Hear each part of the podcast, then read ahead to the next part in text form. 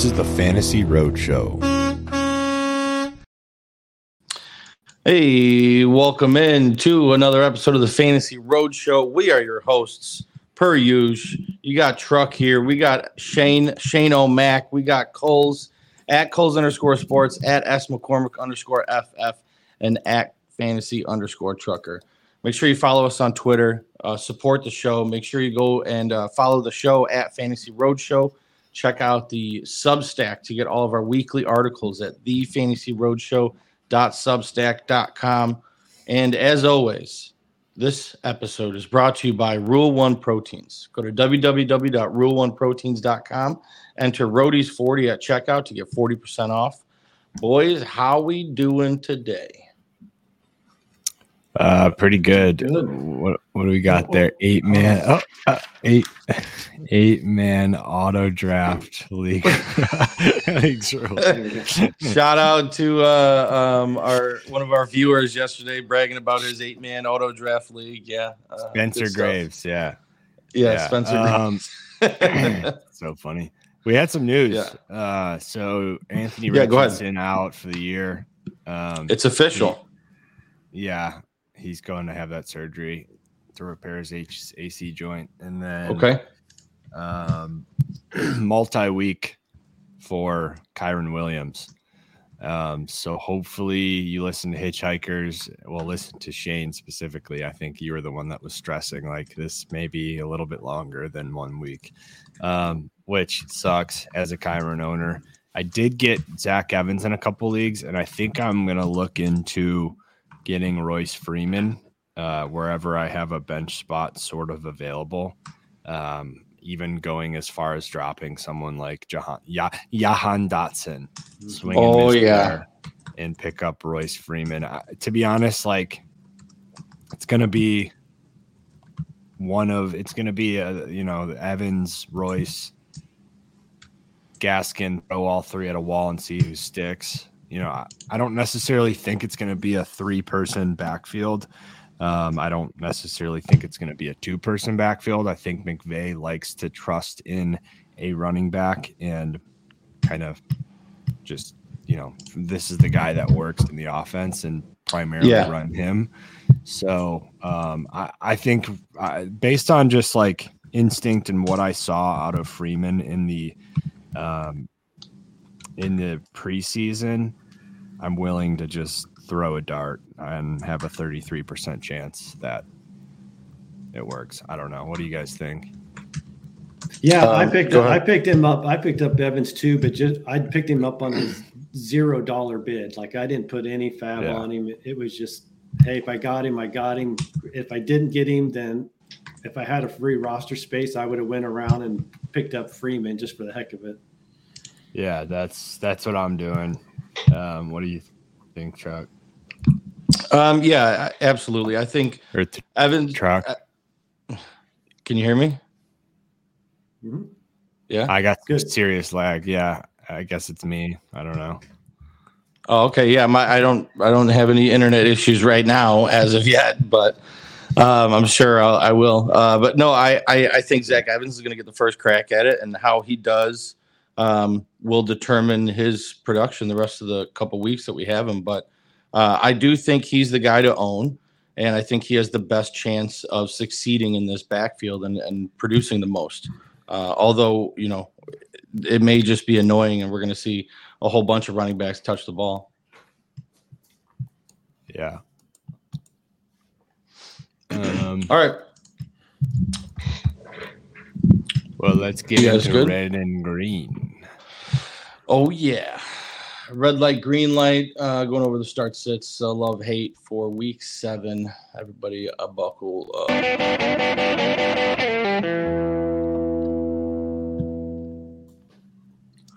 All right.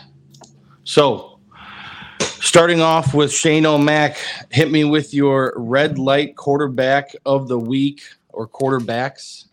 Uh, my first one is, you know, preface it by assuming he's going to play, but it's going to be Trevor Lawrence at New Orleans. Um, you know, he's going to be probably started by most teams, but Um, he's been in 16 points or less in four straight games. I think there are some streaming or guys you could pick up and play this week that you should play over Trevor Lawrence on Thursday night at New Orleans, who's also done a pretty good job of limiting fantasy production to quarterbacks this year. So he's my first red light and probably the first time this year if I had him, I would actively bench him. I completely agree. I, I also have Lawrence on my list. No way. I, uh, I uh, so for me, it's more about Saints defense in the Superdome and Lawrence's knee. Um, I just think all of those factors combined, and I'm just kind of out on Lawrence. So I agree. Well, boom shakalaka. I have him as well. Uh, he is on my red light list. Trevor Lawrence at New Orleans. Uh, he has yet to live up to expectations, man. He's just been uh, pretty mediocre this year, and he has yet to crack the top 10 since week one. So, going against a tough defense in the Superdome, I just don't want any part of it. So, I agree with both you guys. Yeah. Yeah. Uh, well, that's our first trifecta. Boom. Um, but yeah, so I just don't like Lawrence there in this spot. I do think he starts to bounce back. And to be honest, like I think the Jaguars can catch fire at the right time. Um, they're obviously in a loaded AFC, but like the way that this season is playing out, We've seen flashes of success with the Jaguars. I still yeah. think that they're a good team and a good offense. And I could see a Doug Pederson team just kind of getting better throughout the season and catching fire at the right time. I just don't like the short week. I don't like the injury. I don't like um, I don't like this spot. And I agree with yeah. Shane. I, I, don't think I have him in any leagues, but um, I would look to streaming someone like I don't know, Sam Howell comes off the top of my head, even though I don't necessarily love that spot either, but that's someone that I would look towards in that direction. Yeah, absolutely. Um, Shane, what do you what else you got for uh, red light quarterbacks this week? Um, so my second one is Kirk Cousins going against the Niners. Uh, I just think this is going to be a obviously bounce back week for the Niners. Um, they've only uh, given up five touchdowns to opposing quarterbacks this year. So they've limited quarterback productions. I think it's that matchup one it is the big thing. Obviously, without Justin Jefferson, I just don't think there's going to be a ton of scoring opportunities for Minnesota this week. Prime time Kirk. Yeah, I didn't even think about that. Yeah, prime time Kirk. Yeah. yeah. Uh, another prime time stat. I think the uh, the over under on primetime games this year, it's been under 14, uh, 14 and six. The under is hit, which is just like insane. Um, so that's probably going to bounce back at some point, uh, per usual. But I mean, I think without knowing that, we would all agree that the primetime games have been a little underwhelming this far. So, um, oh, definitely. That, that's that's something that reflects that. But uh, yeah, I like Kirk. Don't have him on my list, but I, I was definitely considering him. Well, I have him on my list. So Shane, we are two for two. Um, yeah, I just I, I didn't like what I saw last week against Chicago. He had his worst game yet against arguably one of his easiest matchups on the week or on the season. And I think losing Justin Jefferson hurt this team a lot more than people think. And uh, they just didn't have a lot of production. And the 49ers are just a really, really good defense. You're top five mm-hmm. against uh, quarterbacks, so yeah, I'm I'm not about it this week. Ain't about Cole, it. Cole, you got anything else? Uh, of course I do. I have Jared Goff. I'm going to continue to fade the Lions um, at Baltimore. This is like this is a really bad spot for the Lions, um, and this is supposed to have some wind. They just lost Montgomery. You're going to need a pound to be one of those fall, fall East Coast run the ball, you know, kind of get a little gritty type of game. Lions defense has shown that they're pretty good and can, um, can definitely play one of those muck up, muck it up type games. But, um, you know, road Goff, wind, losing Montgomery, I don't think Gibbs. I think we talked about that yesterday. I don't think Gibbs is going to be, you know, full go they're just going to not be a hundred percent Lions team, and they are thought of as one of the best teams in the AF, NFC right now, which like, yeah, they've looked great thus far, but they don't really have that many impressive wins. I think you have the Chiefs to start the year, but other than that, what do you have? The Falcons is probably your best win. Um, I mean, let me pull up their schedule real quick. Yeah, they but, yeah they yeah, played the Chiefs, the Seahawks, the Falcons, uh, the Packers. Seahawks, that was a loss. Panthers. Yes, I'm just saying their schedule has, has been loss. pretty pretty soft so far this year.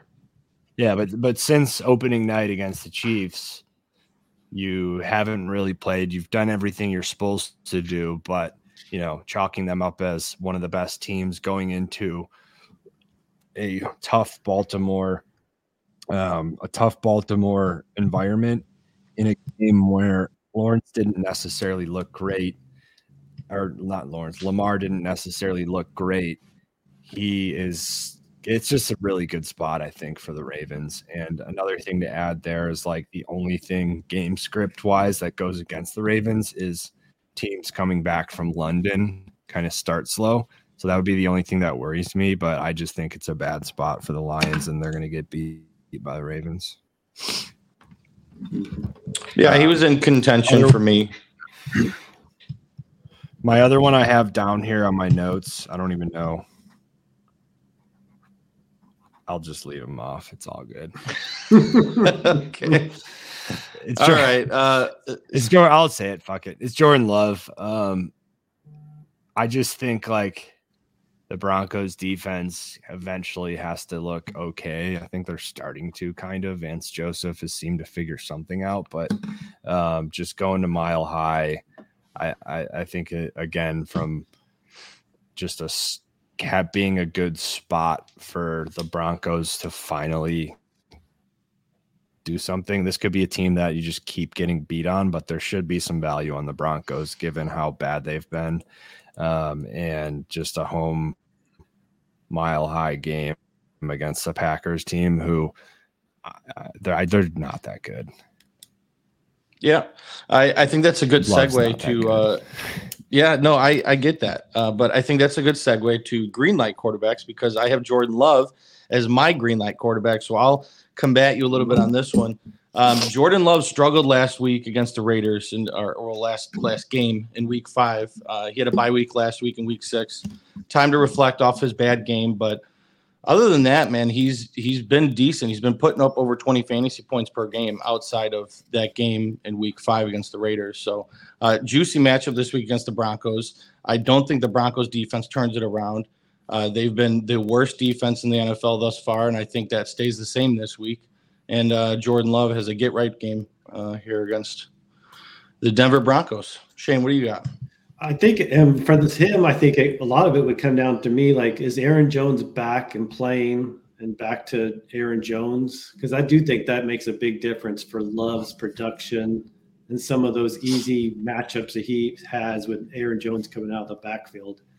Um, I so I think Love's a good example to bring up when you put it up against our Trevor Lawrence call. So like I think I'd probably lean Love over Lawrence if I had to make the call between those two guys. Yeah, I, am right there with you. Yeah, I can see that. I probably still look further down to like a Howell. Um, I really don't think Love is that good, which sucks because I was all about him and I was very vocal for him being good. Um, I just think he's either not good or it's going to take some time for him as a starter to learn.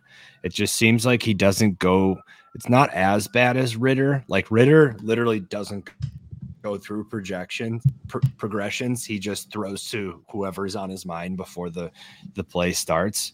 Um, and it kind of love love doesn't really see the field as well as I think you you, you need to be uh a successful quarterback. Um, so I think you know Vance Joseph's going to drop a game plan that just kind of flusters him and makes him look bad in mile high. All right, uh, Coles, who else do you have on your green light list?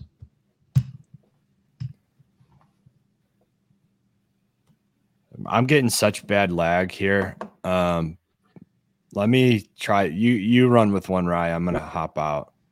Okay. All right. Hop back um, well, I just I just did one. Shane, go ahead and uh, hit me with yours. All right. I'll. Uh, well, he's hop off. Uh, my my first one is going to be uh, Geno Smith going against Arizona. I think this is a bounce back game for him as bad yeah. as it was last week, I mean, he still threw for over 300 yards, which was which is good to see. Um, Cardinals are, you know, they're bottom 10 in the league and passing yards allowed and touchdowns allowed. Um, yeah, I just think this is a bounce back game for Geno. Yeah, I like that. Um, I wanted to put him on my green light list. It just makes me so nervous. Geno Smith, like he just hasn't been good this whole season, you know. So it's like um, it's a good matchup, and it, it you know he's probably going to have a good game. That's what it comes down to, you know. Yeah, and I think of his uh, production, I was like Kenneth Walker getting more uh, action and converting more touchdowns inside the ten, inside the five. You know, where in the past you were seeing a lot of those touchdowns be passing touchdowns to either to Tyler Lockett, who he's bound for about later and DK Metcalf. But um, you know, those are kind of converting over to some rushing touchdowns now. Yeah, definitely. Um, my other green light quarterback. Uh, sorry, I'm dealing with something over here now too. this is not good. Um, so uh, no, I, it's all right. I'm good. Uh, Brock Purdy. Uh, I got Brock Purdy against Minnesota this week.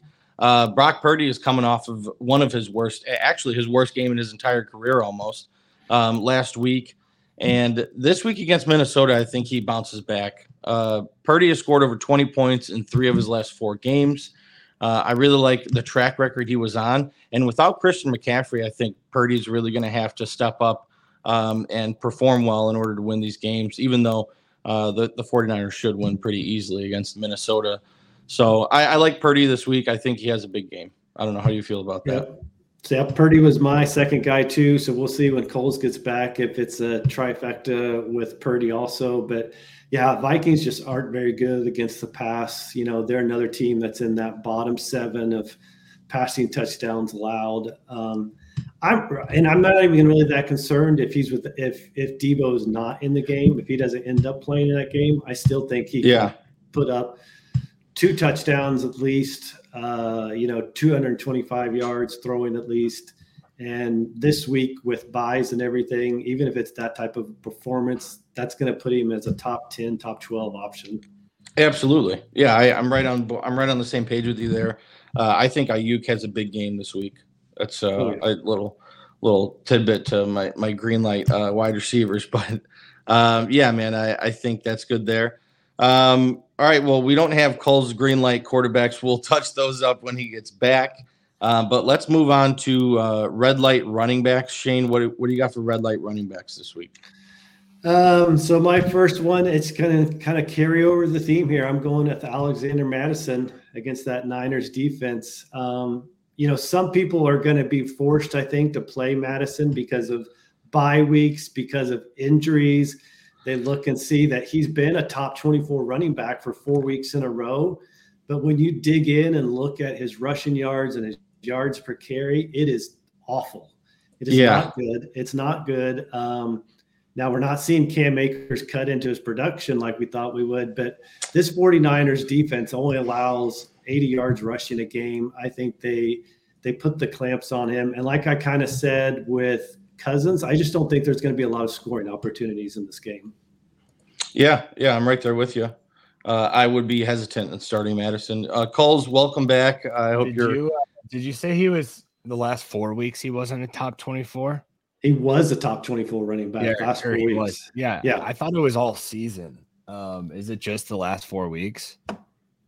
I just saw the last four weeks he. Let me look because I, I thought I saw somewhere that it was all season. I didn't fact check it, but uh, no, week two he was running back forty eight. Yeah, I thought say, I thought there was one week. As there. much as we like sleeper, their desktop version is fucking dog shit. Their their what is desktop version? Yeah, that's why I use I, I use mobile only. It's fucking dog shit. I hate yeah. it. Yeah. Um, but anyways, yeah, I, I whatever. But yeah, so I, I saw something like I saw about I saw that he hadn't been outside of top 24 and I was like what is going on there because yeah. I just haven't been impressed but you know that's because the Vikings have zero rushing touchdowns. Yes. Um, so yeah, I have Mattison on my red light list as well. Um, what did you guys go through? I, I did a quick restart. I guess it wasn't yeah, that quick. We that was our restart. first that was our first red light running back. I was waiting for you to to finish your green light quarterbacks. Uh, I don't think you uh, talked about any have? of them. Um, I had um, Jordan Love and Brock Purdy. And Shane, who did you have? I had Geno Smith and Brock Purdy. I have Geno Smith. Um, I love that spot against the Cardinals coming off a loss. It's just like a no brainer spot play. Um, and then, of course, Lamar Jackson. I talked about him um, coming off a game where he wasn't great. He usually plays outstanding. The next, I just lost truck. Are you in there? He's coming back. There he is. Fuck is going on? I don't know. I don't know. So yeah, Geno Smith, and then also Lamar Jackson. Um, talked about it a little bit with Goff. I think that's an outstanding spot for the Ravens. Uh, Lamar Jackson coming off games where he doesn't look great. He usually doesn't have two of those in a row. And if it is windy, uh, you know, a chilly fall, windy game, the Ravens just know how to play ball in that. And to me, that means Jackson's gonna let it rip with his legs. So I, I, I wouldn't be surprised if we see one of those performances from Jackson where he gets close to 100 yards on the ground. But um, give me Lamar and Geno. Those are my green light quarterbacks. All right, all right. Yeah, I can get behind those for sure. Um, all right, so do it. um, green or red light running backs. Uh, going back to uh, bounce off what Shane had. Uh, my red light running back this week is a combo. It's basically the Indianapolis Colts backfield. It's Jonathan Taylor and Zach Moss. Uh, I wouldn't want to play either one of them. Moss has been a top 10 running back in both games. Taylor has been active. Uh, but as we know, as we've been talking about on the show, Jonathan Taylor's role will be improving and it's going to progress. But I don't see either of these guys being able to do much against this Browns defense. And that just goes for the Colts as a whole. I'm just fading the entire team this week um, running backs, wide receivers, quarterbacks. I, I think this Cleveland defense is going to shut them out. Yep. Uh, yeah, I have Moss on my list. I think not only is it just a horrible matchup, I think um, his role is just going to slowly fade a little bit. Um, every week that Jonathan Taylor gets more game um, game experience, more you know snaps under his belt, that's going to continue to decrease for Moss. So um, between the workload decreasing and a horrible matchup against the uh, Browns, who are one of the best defensive lines, I have Zach Moss on my bench, and I'll probably have to start both of them. So that's fun. yeah, this apocalypse is tough, uh, and all these injuries. So um, Shane, what else? What do you got for uh, your other red light running back this week? I had Taylor specific because I think this is the week people put Taylor's in their lineups if they have t- both of them. I think they're going to look at it like this is the week where he gets more of the carries. But what I was looking at is he kind of really helped save his fantasy day last week with like 50 yards receiving. And I just don't see that against this Browns defense, them giving up any of those big chunk receiving plays. Well, Shane, as a Jonathan owner in one league where I own both Moss and Taylor, I am hoping for a couple catches from Taylor and maybe a garbage time touchdown from Zach Moss. Otherwise, yeah, yeah, that's. uh But yeah, no, hopefully. yeah, I, I like that. I have my my last running back is Richard. Richard. Richard, right? Uh, Richard, he's just bad. Richard is bad. that's that's my analysis. that's your analysis. Richard yeah. is bad. yeah, no, I mean um, it's like yeah. workload's been his whole thing. He hasn't he hasn't produced with it, and um, you're starting to see Ke'Shawn Vaughn get some snaps, and that's not good. I mean, it's not like that's a huge threat to him losing his job, but certainly losing touches, which has been the calling card for Richard is bad. I feel like that's in the South Park episode, or it should Richard. um, I have Rachaad White as well on my list. Um, I just I don't know who's still starting him out there. Like, if you are, what are you doing? I um, I will be. At, yeah, well, I get okay. So that's the thing about this red light list this week. It's like we're highlighting players that are playing, but in certain leagues, you need anybody that's going to be touching the ball this week. So um, there are I, I understand where you shouldn't start every player we're naming on a red light list. That yes. being said, I'm in 14 team leagues with three flex positions. So yeah, you don't uh, have the luxury good, of. You, I'll I'll give you my fucking login, and you find someone that I should start over Riquet or both Colts against the fucking Browns. Um, exactly, so. exactly. But um, yeah, he's Rachaad White has only finished inside the top 20 once this year, and that was in week two. Like every other week, he's been outside the top 20. He's been bad. And the Falcons are the fourth best team against running backs. I just I I want no part of Rachaad White or the Bucs really. The, I think the Bucs are going to struggle to find momentum this week against the Falcons. Um, yeah, so I am starting both of them. Let's see. I'm just I, just to prove a point. I want to show you who I'm starting instead of Rachaad. this is instead of Moss. Instead of Moss, and I unfortunately have to start McKinnon.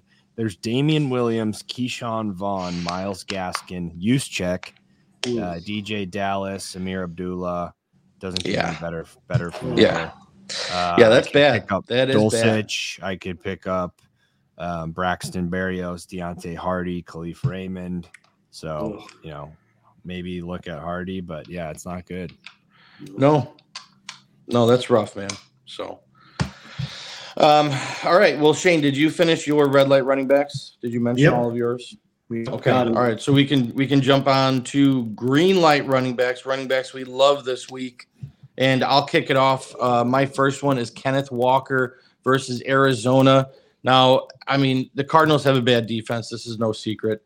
They're one of the worst in defending against running backs, allowing over 25 fantasy points per game. Walker has been a top 15 running back in each of the last four weeks or his four games, uh, scoring six touchdowns in that span. Like he's just a monster. I think he has his best week yet, and finally surpasses 100 rushing yards. And uh, I, I, I, I'm going to go out and say that Kenneth Walker is going to be the number one running back this week. That's what um, I'm saying. Yeah, I I mean I would also put him on my my list. I did I left him off just because I like think that he's probably ranked like three or one. So um yeah, I mean it, it's that's that's he's just going to dominate. That's the only reason he's not on my list is because I think he is RB one. Um, so yeah, he's going to have an awesome week. He's an awesome running back. Um, that's the reason why Charbonnet, who also looks outstanding, hasn't been getting a lot of playing time, is because what has Walker done to let anyone else get a touch over him? You know. Yeah. Um, so yeah, in a game where the Seahawks dominate the the Cardinals, a divisional game, I, I just think Walker's going to be running wild. So I agree. Shane, what do you got?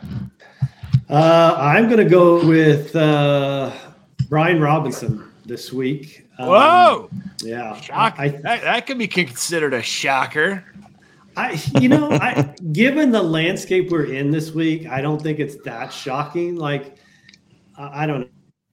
It's it's not the it's not that pick of the week, um, you know. But the Giants, they're they're giving almost up 150 yards rushing a game. Um, I just think you look at his last two weeks, and it was kind of tough matchup. So like the Falcons are a tougher run defense than people give him credit for.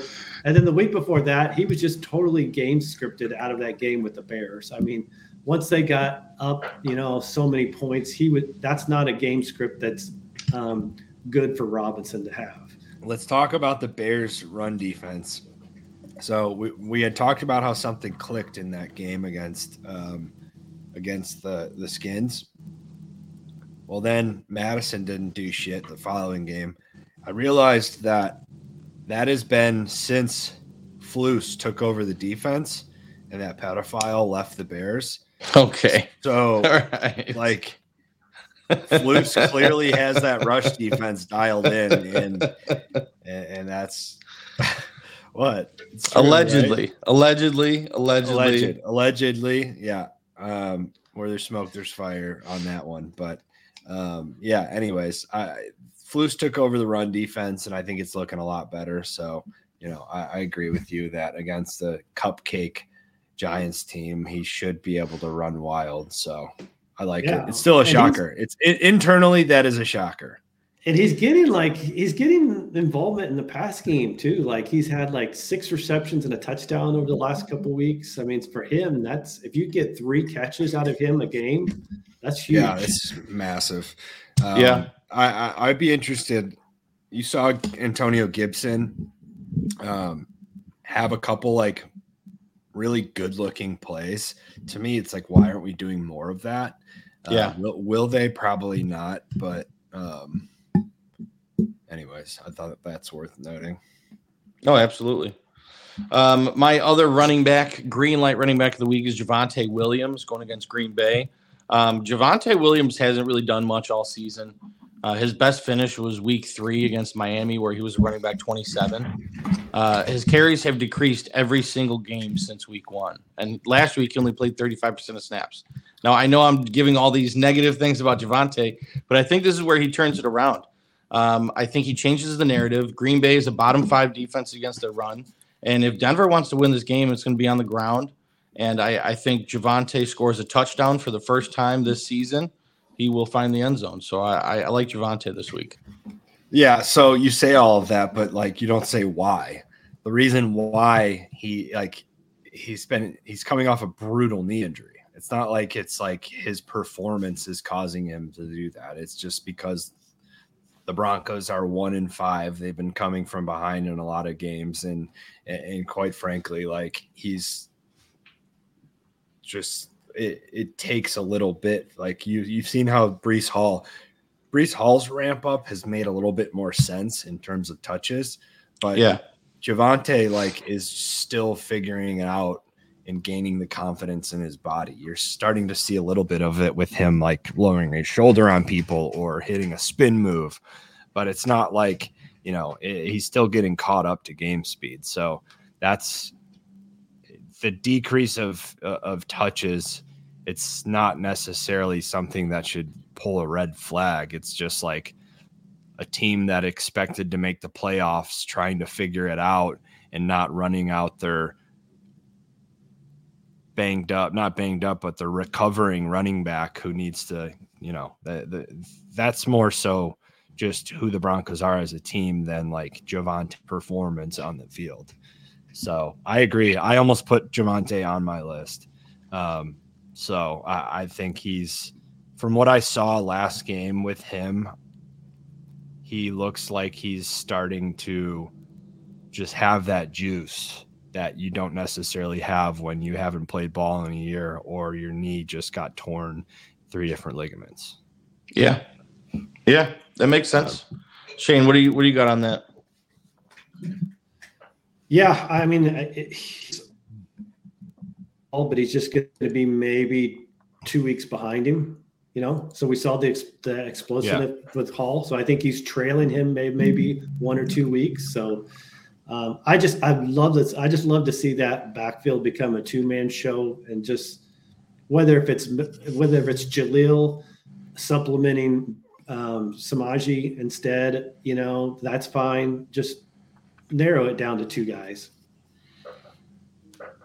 Yeah, yeah it's going to be hard for them to uh, have good games when all three of them are touching the ball. Yeah. I mean, Jaleel had the most work or had the largest workload last week, but also game script wise and stuff. So, yeah, I, I think uh, Javonte changes that narrative this week. So, um, all right, what else? Who else do you guys got for green light running backs? I have uh, so I have D'Andre Swift. Um, that might not be like the most shocking pick either. He's just been awesome all year. I just like don't know where I can put Eagles. Like I want it, to be honest, I would have green light, Jalen Hurts, D'Andre Swift, AJ Brown, Devonta Smith, and Dallas Goedert. Like every Eagle, I think this is an awesome spot for the Eagles. Um, I think public is extremely heavy on the Dolphins. Well, let's put it this way: if you think Jalen, if you think that the Eagles are one of the best teams in the NFL, and you're a believer in Jalen Hurts, then the Eagles are going to win this game. That's like about as black and white as it can get, as I can put it. Um, so, bounce back spot for the Eagles at home, prime time against the Dolphins team, who, yeah, they've been they they're looked at as one of the best offenses like maybe ever compared like to the public. And they're sure they're they're putting up an incredible season. I think Mostert's on pace for 31 rushing touchdowns um, 2306 receiving yards for for hill like we talked about. But look what happens when they played a you know tier one team in the NFL. They got beat up pretty badly by the Bills. I think that happens again in Philadelphia. Um, you know the Philly defense is getting some of their pieces back. Um, their defensive line is is it the best in the league? I mean, I keep saying that about the Browns. Um, you could say that the Jets are one of the best. Like it's between the 49ers. Yeah, I mean, like there's some really good defenses, but those two big boys in the middle, um, Jalen Carter, Jordan Davis, I, I, they're just going to suffocate Tua, and that's exactly how that's his Achilles heel is putting pressure on him, making him uncomfortable. Don't let him, you know, go through those uh, developing longer developing plays for the Dolphins. But I honestly like some of the Dolphins players too. Like you'll hear me talk about Waddle later. Uh, but anyways, I, I want players in this game. I think uh, it's going to go against that prime time under. Uh, I think the over unders at 52. There's going to be a lot of points. Both offenses are going to kind of show who they are and flex their muscles. That being said, I could see the Eagles calling a game where they stay on the field and kind of have those long run the ball down their throat type drives just to try to slow down any kind of momentum or like rhythm that the Dolphins offense could uh, could get. So because of that, I think Swift will have a big day. Yeah. Chuba Hubbard had a pretty good day against that Dolphins defense rushing the ball. I think he was at like 4.8 yards per carry. He had put up 90 yards and a touchdown. So, yeah, I mean, the Dolphins defense just isn't that good. Like, it's not, they're just play they know that they're they're they know that their offense is so much better than everyone else's and they're so confident in their ability to score that they just play a very bend don't break type of defense which is fine and it works against most teams but when you're playing at Philadelphia one of the best teams in the league it's just not going to work as it didn't against the Bills right? Um yeah. so I think that's going to be you know, perfect thing to look at for this game is the Bills. And if you're a believer in the Eagles, if you think Jalen Hurts is a elite quarterback, Eagles win this game. It's just that's pretty, pretty, you know, pretty clear to me. But um D'Andre Swift, and then I also have this is going to come as a cold shocker. Uh, oh Jaylen Warren. Mm. Jaylen okay. Warren. I'm intrigued with this because I'm starting him in our Sportizos league. So yeah, lay it on me. Lay did it that, on me. Did did that did that tickle your fancy, Shane-O-Mac? yeah, it did. Um, I uh I don't know, man. It's like at at LA. Um that's Warren seems to be taking over a little bit of that backfield the Rams are a defense that's been a lot better than expected this year, the Rams in general.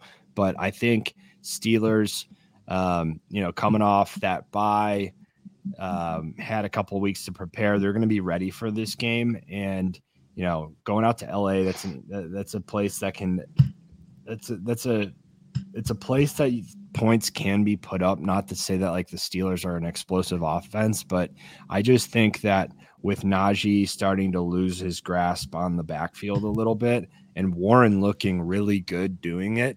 Um, I, you know, we're starting to see that pendulum swing the other way uh, in in in Warren's favor, and you're just seeing like the team gain a little bit more juice when Warren's on the field. Like they just understand that he has that big play ability that Najee hasn't really shown.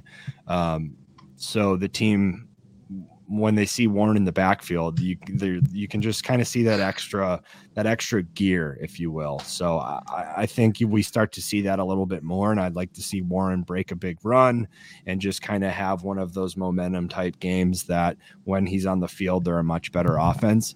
And uh, Canada might not be smart enough to realize that. He might just be such a buzzkill that you know you see one drive Warren has a 40 yard touchdown run and doesn't go back to him because he's just incompetent. But hopefully he's smart enough to see, you know, how much better the offense is with Warren in the game. And I just think he could go out and have a big game against the Rams. Uh, the other thing I want to note is like running at Aaron Donald at the de- defensive tackles for the Rams. Like Najee is a very much between the tackles type runner, whereas Warren, you can get more creative, do stretch runs, just kind of get him outside. Uh, and he's a bit more shifty. So I think that plays to his favor as well in this game. Shane, how do you how do you like that? Yeah, uh, that makes me feel a little bit better. I mean, it is a week where I like he's my only option unless I wanted to pick up like Zach Evans, which I really didn't want to. I think Warren's my my feeling going into it was Warren's a play over the running back pickups, whether if it's Jordan Mason or Zach Evans. My gut feeling was Warren has more upside than those guys. Yeah, I've been I've been waiting for that Warren uh, tide to turn. Uh, he's just to me he's the better running back in that room. So um, but yeah, I love that. Shane, did you have anybody else on your green light list before we kick it over to wide receivers? So I had I had somebody, but I just saw an alert, and so Roschon Johnson still hasn't cleared the concussion protocol. No, as, as of as of like 30 minutes ago. I really did like the match. I, I don't care if Teabag was in that game starting for a quarterback. I felt like that was just going to be more dump off passes to Johnson. Yeah. Um, so if he, it's a little concerning at this point on Wednesday that he still hasn't cleared it when other guys like Kincaid and some other guys have already cleared it, the concussion protocol. Um, so if he's out, then I'm just going to pivot. Uh, I'm going to, this guy's going to be my Kenneth Walker pick for you, Truck. And I'm going with Josh Jacobs, even though he's going to be ranked in the top 10. I think the matchup, even if he's got a backup quarterback also, uh, he just is going to have such a high floor with his receptions. He hasn't gotten past 77 yards rushing this year, but I think this is the week where he could get to 100 yards rushing and then he's going to still give you that five catches for 50 or 60 yards and probably finish as a top five running back. Yeah, yeah, I can see that. I'm, I'm hoping that Bears defense, like we talked about earlier, steps it up and has another big game. But yeah, you're probably right. Josh Jacobs is going to have, a, I think, a top five week. But um, yeah, he's he's ranked up there for sure. Put him on your green list. Ah, that's all right. I already have a. Nah, I, I got put him on your green list. Nah, no. Uh, all right, let's jump over to red light wide receivers. Uh, Kulz kick us off. Who do you got for a red light wide receiver this week? One second, just putting in the chat. Josh Jacobs is on trucks. uh, you goofball. All right, we're good. Um, so red light receivers. I don't really like anyone that I have, to be honest. I was gonna plan on sniping one from you guys, but I, I have Drake London. um, I have Drake London. I, I don't, I don't like this game at Bucs for the Falcons divisional game. Ridder's just like, I mean, watching that highlights from like his big game, which I believe I had him on my green list last week. Um, he put up 125 yards. That was awesome to see. But like even a lot of those plays where he made, you know, some big 25 yard catches, it was just like dog shit throws. And he's such a good wide receiver that he made an unbelievable play on. Um, I just, uh, Ridder's not good. Uh, he doesn't, he predetermines who, where the ball is going before the play, whether there's one on one coverage or there's three men there. Here's another stat about Ridder that I heard that was pretty shocking. He is 0 for 10 against the spread in the first half. So he's just slow starter, not good.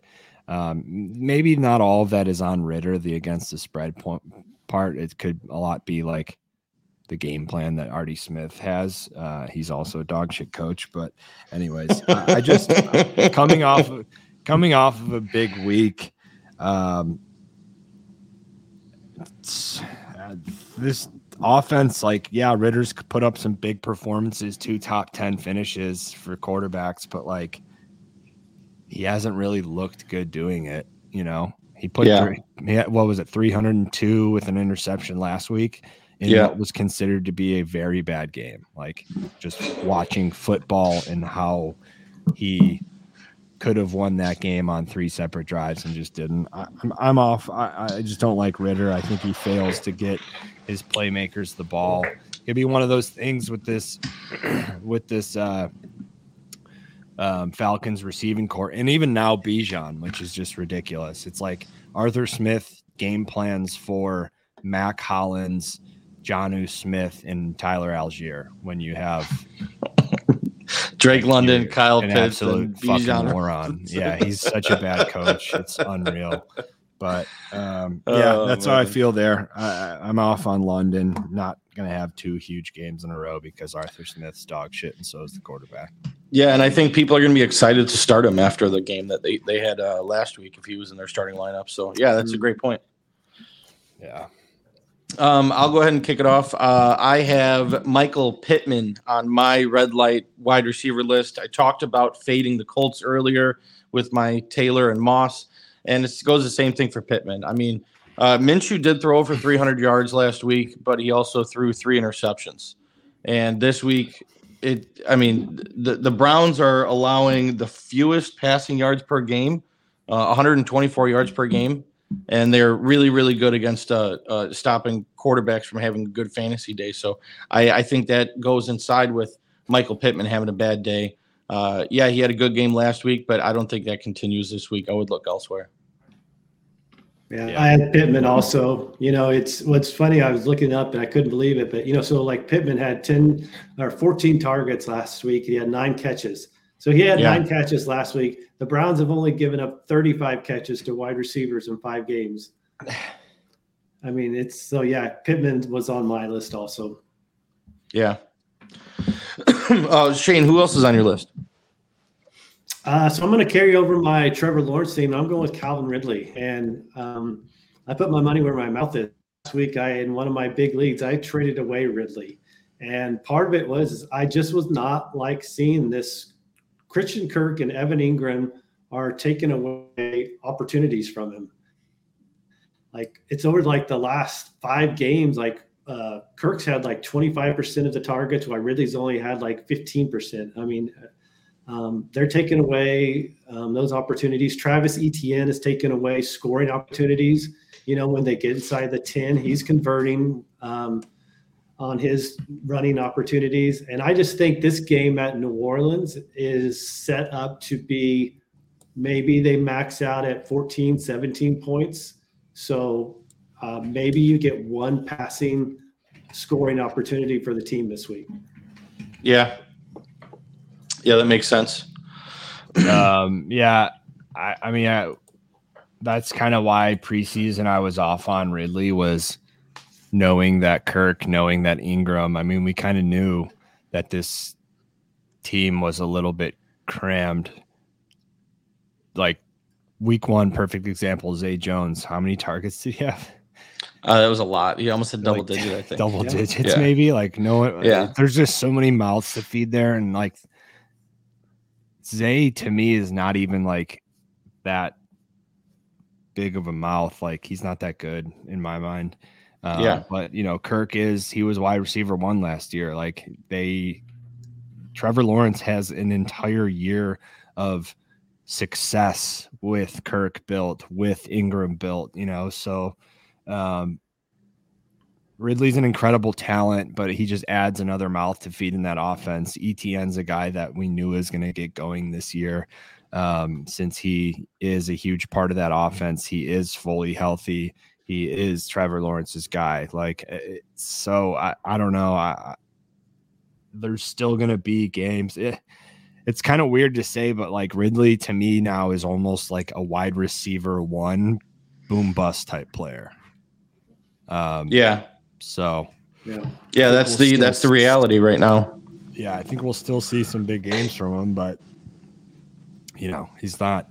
To me, he's not a wide receiver one because it's not going to be.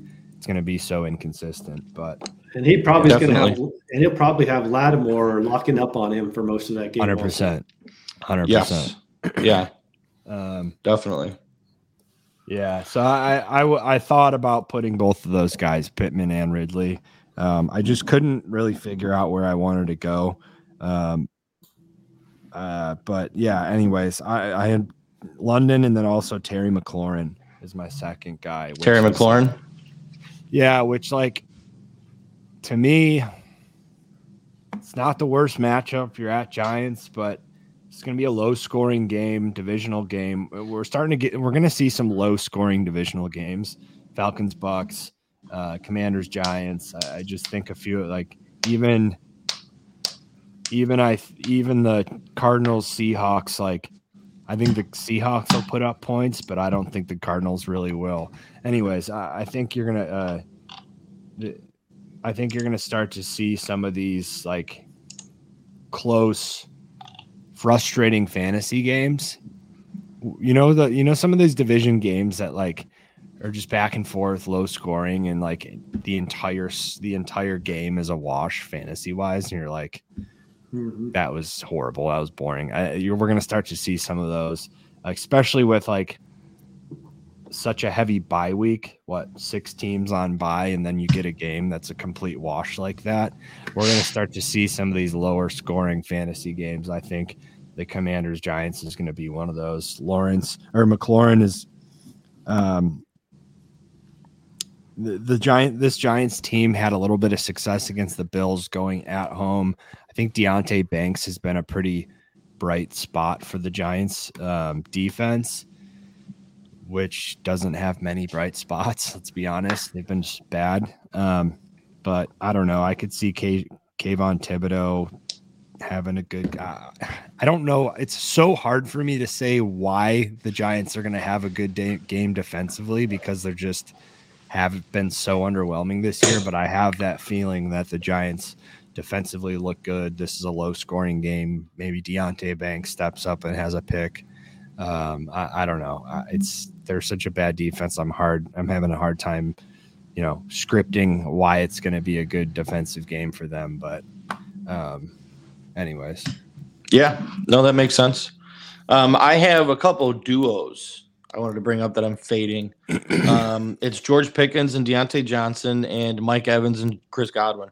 I don't like either one of their matchups. I don't like those game scripts. Uh, Pickens and Johnson. Pickens and Johnson. Okay. Yeah, P- George Pickens and Diontae Johnson. Diontae's coming back. This should be uh, his first game back, right? He didn't play last week. Yeah.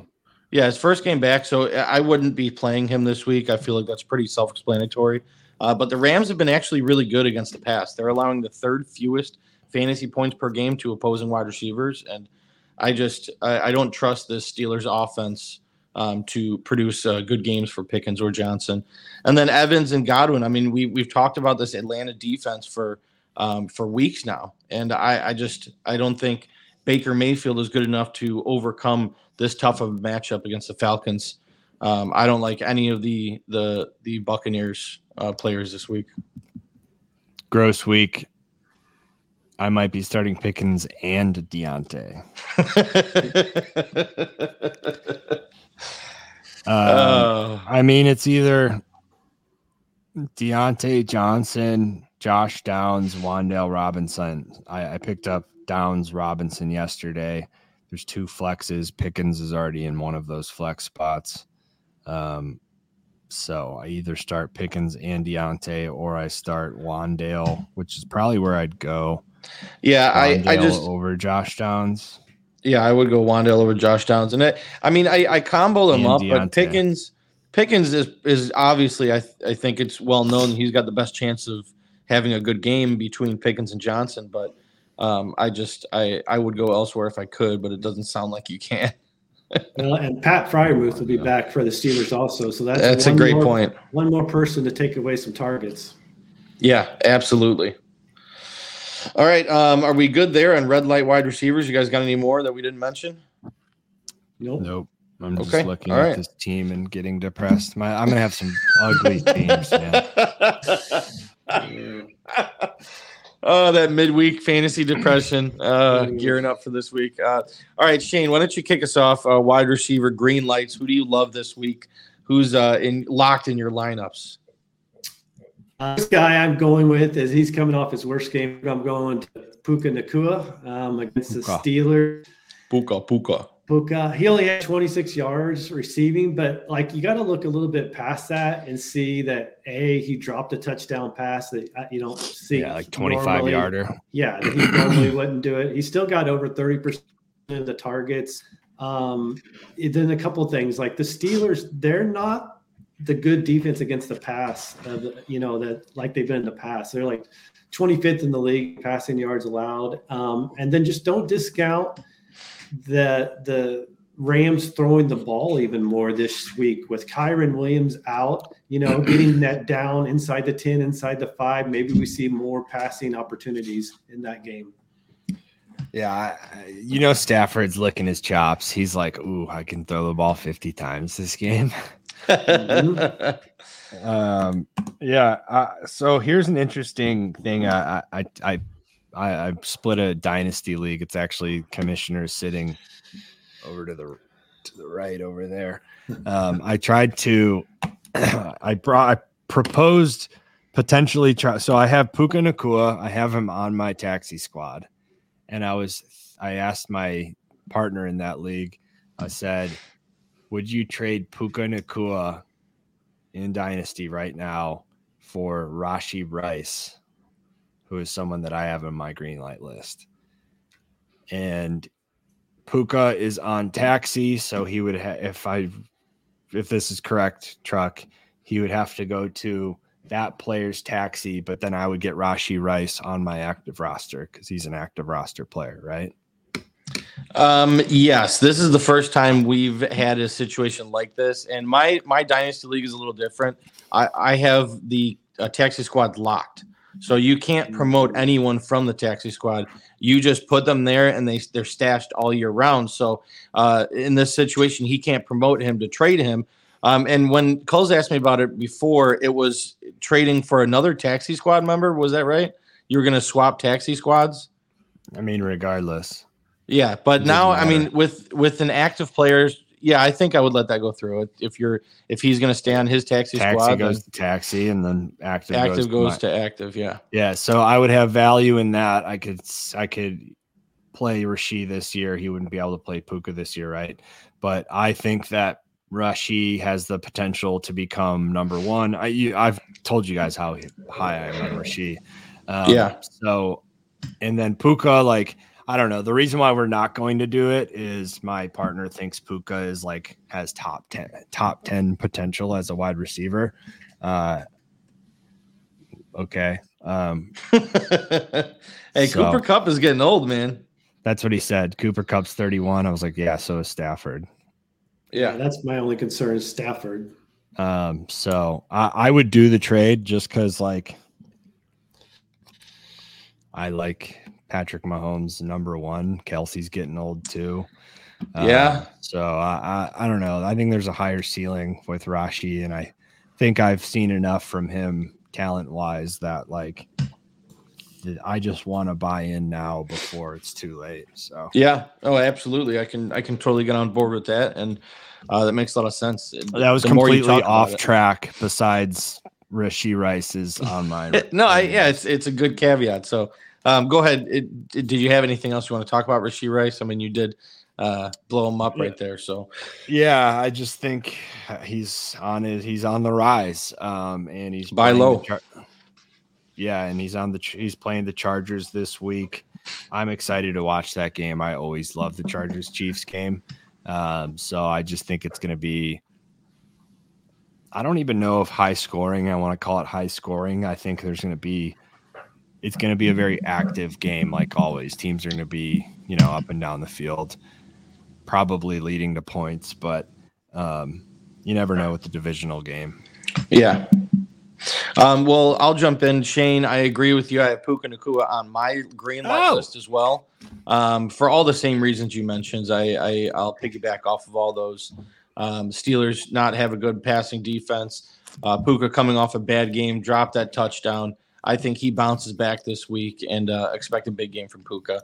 Uh, and then as well, I do have Jalen Waddle. I know Kulz, you mentioned him earlier. He's on my green light list. Um, coming off of two big games, man. He's got a touchdown. Yeah, there goes Shane with the Waddle dance. I love it. Um, yeah, there you go. We all do it.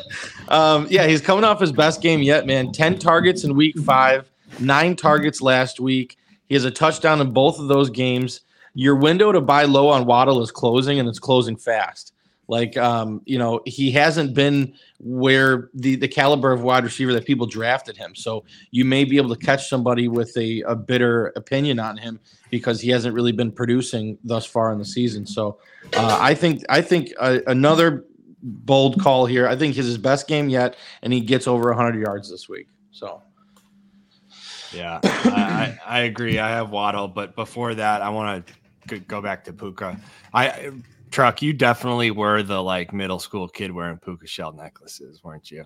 I definitely had a puka shell necklace growing up. Yes. All right. I yes. just wanted to make note of that. But I got. Yeah, I, I, bought it on my my Myrtle Beach uh, vacation when I was in like sixth yeah. grade, fifth grade. Did, did you ever get to frosting the tips too? no, no, I never, never did frosted tips. Had the spiky hair. I had the gel, the massive gel in the hair, spiky hair, yeah. but never did frosted tips. Uh, okay. That that style I did not did not care for. Uh, just wanted to note that, but yeah, um, I like Waddle as well. I just like this game. I mentioned a lot of points. Waddle, um, I, I think Slay is coming back. Um, so you'll you're not going to see the Eagles lockdown defense like we saw a little bit last year. Like they're still going to have to get caught back up to speed. But um, I just think we're going to see an awesome Sunday night football game. Um, and Waddle, I'm so excited to see the Waddle in Philly. Yeah, pumped. Um, but yeah, big game from Waddle. Big game from. You're going to want to start any Dolphins and Eagles player you have, um, and just kind of have a, a nice, relaxing Sunday night. We might even be on stream. Who knows? But um, but yeah, a lot of points in that game. Yeah, absolutely. Um, Shane, what else you got? You got anything else? Yeah, so I would like to go back to Rashee Rice because I think Rashee Rice hey. could be a. I think Shane is, O'Mac, shocker of the week. Rice is a top 20 receiver this week. Ooh. Wow. Wow. Yeah. Uh, there's just a couple things I like. I mean, obviously the Chargers, they are horrible against the pass. They allow the third most fantasy points. But I mentioned this last night on our waiver wire show. Like, don't discount uh, discount the the Justin Watson injury. Like him being out, he was he was taking up a lot of snaps and a lot of routes run. He was doubling up Rice uh, in both of those categories. And so I really think that opens up Rice to get more opportunities. So now he goes from catching three or four balls to six or seven. And that jump of catches and yards, and, uh, you know, he can be looked at near the end zone. I think he gets, you know, score this week. He gets at least 75 yards, maybe on five catches. And you're looking at like an 18 point PPR week. I love that. Yeah, I, I also don't also don't discount that screen pass that Mahomes threw to him that went for like 18 yards. Like I, I specifically think that play sparked something in Mahomes that's like, man, I have a playmaker here, you know. Yeah. Um, and I'm sure he's seen that and seen him make plays throughout camp, but like you've been seeing him try to force feed Toney that to be that guy, and Toney's just like, we'll catch it and like go towards like just try to do to I don't know what's going on with him. He's just horrible. He's yep. another he's another Claypool, just head case, thinks he's better than everyone, just like piece of shit. But um but yeah, I, I love that chain. Uh Rashee to the moon. Love it. Uh, all right. Well, the if you guys are good, we'll we'll jump over to red light tight ends. oh no, I got this, more. Oh, you do? Oh, go ahead. By all means, take it away. Uh, I just wanted another player in that game. Josh Palmer looks good. I think Josh Palmer looks a lot better than he did last year. Um, if Justin Herbert would had a little bit better of a game, then I think Palmer would have had a breakout performance. Like he probably had he had that one touchdown called back um, that I got pissed at truck on stream about, and then he had another touchdown. He had another touchdown where he had a crossing route over the middle, deep in the end zone, where he was wide open, and I think Herbert threw it behind him, or maybe uh, something else. Something happened. I forget what what exactly happened, but there was two times that where he was like open for a touchdown. Um, so I, I, think he's running routes, he's getting open, and honestly, he just looks like a better receiver. So I don't know if that's you know a year older, a year better, um, or what. But I like Palmer. I think I want people in that Chargers Chiefs game as well. Herbert probably playing from behind for a good bit of the game, but also I think it's going to be a close, maybe field goal game. So um, Josh Palmer, and then this is probably another cold shocker. JSN. Oh. I think JSN it's going to be it's one of those weeks where like if you're in a deep league, he may be sitting there on your bench and you lost confidence in him. I think a little bit of that confidence could have been gained last week. You saw I don't know what did he have like 3 or 4 catches for 45 yards, probably. I don't know his exact stat line. I can look it up right now. Yeah, but, something uh, like that. I, I think JSN got going a little bit, and Geno is going to look to kind of grow his role. I mean, he's so talented, right? It's just been a lot of Walker um, and then a lot of trying to keep Metcalf happy. In order for Metcalf to be happy, you have to throw him the ball a lot. Um, and then of course Lockett's so good that uh, it's just been hard to to get him to get him involved. But where is it? Four for forty-eight. So on five targets. So if we if we see that number spike up a little bit to seven or eight targets, and he gets you know six catches, um, for 80 yards, maybe even a touchdown, then that's a huge day, right? And that's yeah. where you that's like a performance you start to build momentum on. Well, in order to to really start that, a four for 48 uh, is something to build on, you know. Um, so I just like after a slow start to the season, maybe start to build um, both on like JSN and his personal confidence, but Geno understanding that he has another weapon that can take that offense to the next level. So let's feed that and see if it grows. And I can see that happening here against a horrible, horrible uh, secondary for the, the Cardinals. So I don't know. Yeah. Maybe if uh, if Geno would stop throwing to Bobo the clown. I just, uh, you know, for some reason, dude, you just, I just, every time I watch that game, he's, Bobo with a catch. Bobo with a catch. It's like two dude, targets. JSN. Come on. He only had two targets. Yeah, throughout the season, I'm talking. Bobo's been seems like uh, more active than JSN. Uh, all right, Kulz, you got anything else? Um, that is it. Okay. Uh, on to red light tight ends. This is a segment for just Shane and I. Kulz made a proclamation last week that he will not be doing any red light tight ends. Uh, so Shane, go ahead and kick us off. Who's your red light tight end? Be right back.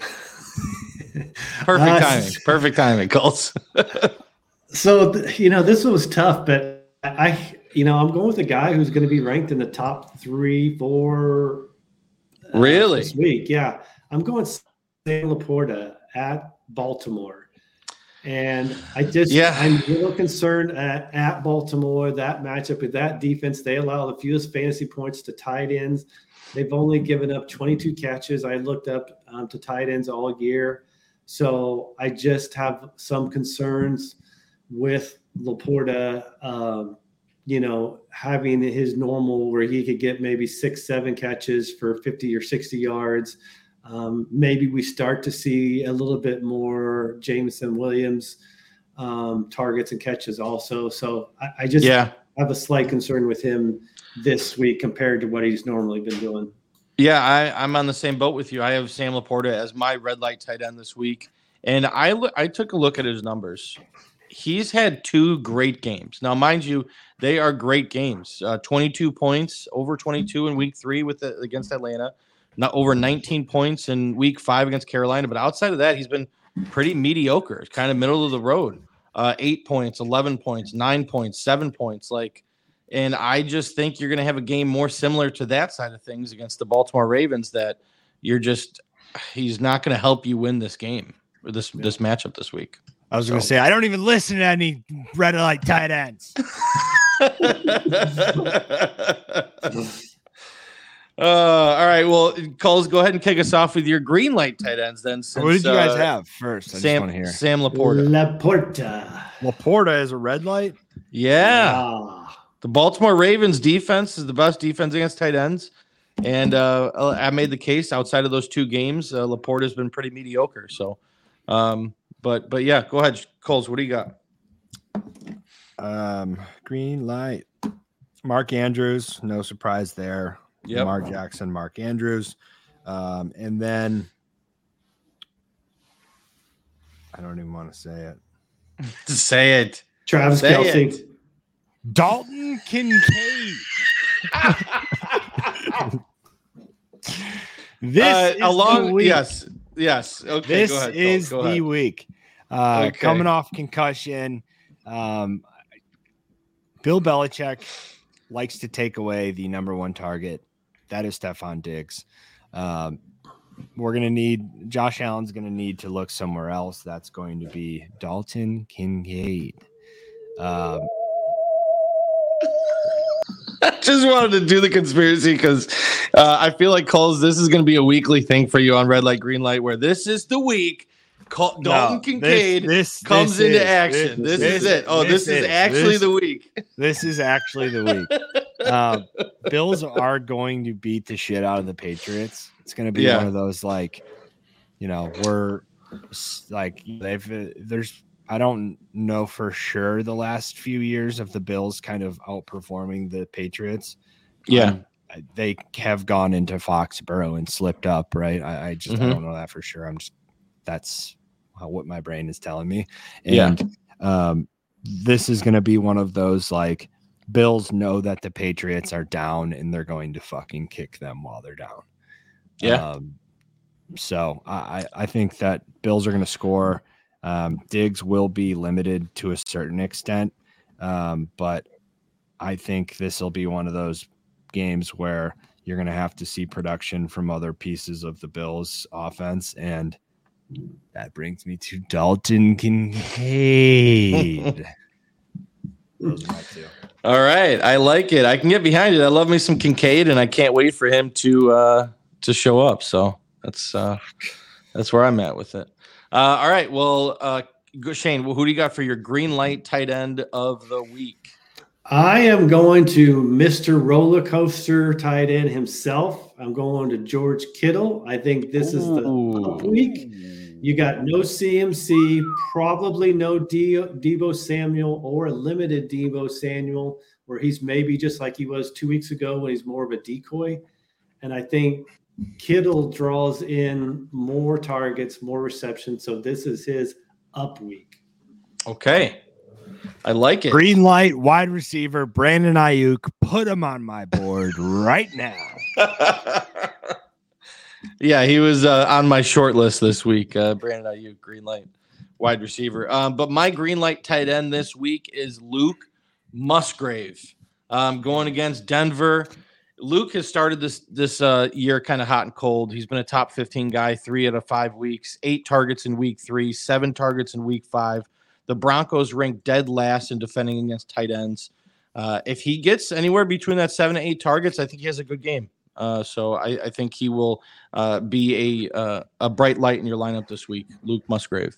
I'm forcing you to bet the over on that game. Uh, the over on the game. Yes. I'm not. I w- I won't be doing that. Why? You just named literally every player on the team that. I named I named two players, Jordan Love and Luke Musgrave. Those are the only players I named. Javonte Williams. Uh, okay, yeah, Javonte Williams. I forgot about him as well. Yeah. So you're betting the over. No, I just think Javonte Williams can have a good game. Luke Musgrave can have a good game, and Jordan Love can have a good game without the over hitting. So. Okay, well, you're gonna bet the over. We'll see. We'll we'll look at it. We'll we'll look at it on on the Thursday night live stream. We'll look you at. You can't it. just contradict and, yourself. You you you have. To, I don't think that's contradicting. Think the, the, two things going over. The game is those two things do not have mind. to live together simultaneously. You can think yeah, people can have a good game and the and the over not hitting. I don't think those have to be the same. They're they're not in the same in my opinion. Then you're just contradicting game scripts, and then that's just like.